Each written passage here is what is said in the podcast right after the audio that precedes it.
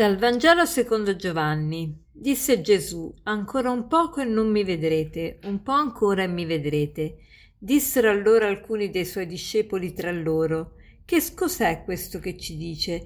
Ancora un poco e non mi vedrete, e un po' ancora e mi vedrete? E questo perché va dal Padre? Dicevano perciò, che cos'è mai questo un poco di cui parla? Non comprendiamo quello che vuol dire. Ecco, queste frasi sono un po' enigmatiche. Gesù dice un poco ancora e non mi vedrete, un poco ancora e mi vedrete.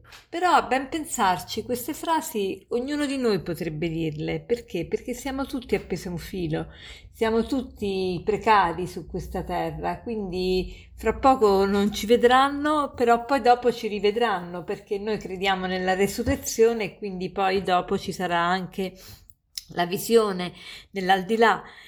Però queste parole, oltre a spiegarci questo che ho detto fino adesso, eh, ci indicano anche come dobbiamo vivere le relazioni, cioè le nostre relazioni sono molto importanti e queste frasi del Vangelo di Gesù ci illuminano su come vivere le relazioni anche su questa terra. E le relazioni sono fatte di presenza e di assenza. Allora, come possiamo vivere bene le relazioni. Dobbiamo imparare a vivere la presenza nell'assenza e l'assenza nella presenza. Sembra tutto un giro di parole, ma non è così. Allora, vivere la presenza nell'assenza, che cosa vuol dire?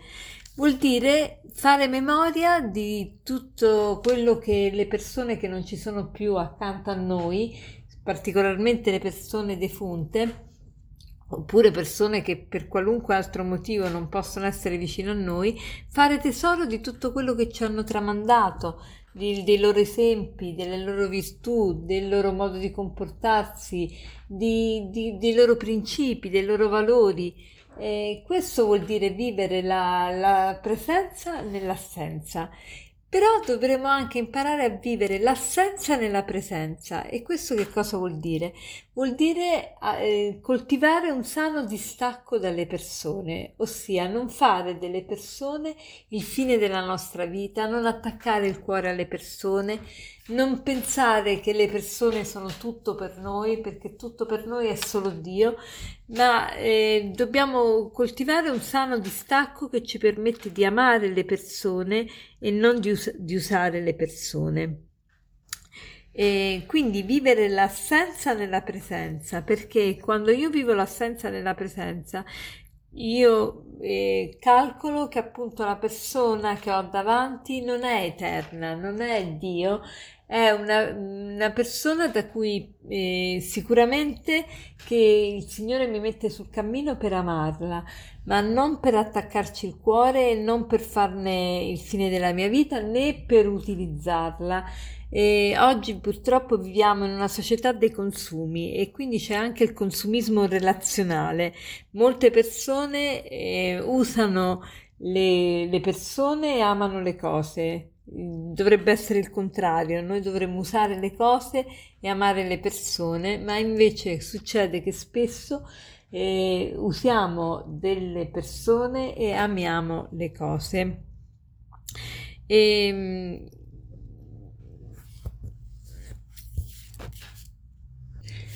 Il Signore vuole che ci santifichiamo nelle relazioni, attraverso le relazioni, quindi non vuole semplicemente che evitiamo le relazioni tossiche, ossia le relazioni di dipendenza affettiva, le relazioni di possesso, le relazioni in cui non spe- sperimentiamo la libertà dell'amore Gesù non si accontenta che noi evitiamo questo tipo di relazioni tossiche, ma vuole che ci santifichiamo attraverso le relazioni, nelle relazioni.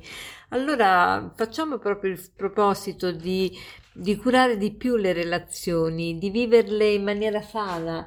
Eh, è molto facile scivolare eh, nella mh, sfera affettiva, nel, nell'ambito della... Mh, quando amministriamo la, la vita affettiva. È molto facile scivolare e, e quindi fare delle persone eh, o il, un possesso o un, un, un, oggetto, ma dobbiamo trattare le persone come, non come oggetti ma come soggetti. Quindi facciamo oggi il proposito di eh, iniziare le nostre conversazioni proprio interessandoci degli altri, anche se per esempio al lavoro abbiamo soltanto uh, conta- contatti eh, generati proprio da quello che dobbiamo fare, tuttavia eh, ricordiamoci che i nostri colleghi sono dei soggetti e non degli oggetti e quindi trattiamoli veramente come persone. E possiamo fare il proposito oggi di iniziare le, ogni nostra conversazione con chiunque sia eh, dicendo buongiorno, buongiorno, come stai e interessandoci veramente alla risposta, non semplicemente come stai, come un intercalare o come un modo convenzionale di iniziare le conversazioni, ma con, con il genuino interesse di capire come l'altro stia. E, ehm, e, e, questo iniziamo a farlo anche a casa. Tante volte a casa omettiamo di dirci buongiorno, ma è, è la prima cosa che diciamo è hai fatto questo, hai fatto quell'altro, oppure peggio ancora ci lamentiamo o rimproveriamo. Quindi iniziamo oggi ogni nostra conversazione con buongiorno come stai e poi tutto il resto. E per concludere vorrei citarvi questa questo aforisma che dice così: La distanza nelle relazioni è come l'acqua per il fuoco, se è poca lo ravviva, se è tanta lo spegne. La distanza nelle relazioni è come l'acqua per il fuoco, se è poca lo ravviva, se è tanta lo spegne. Buona giornata.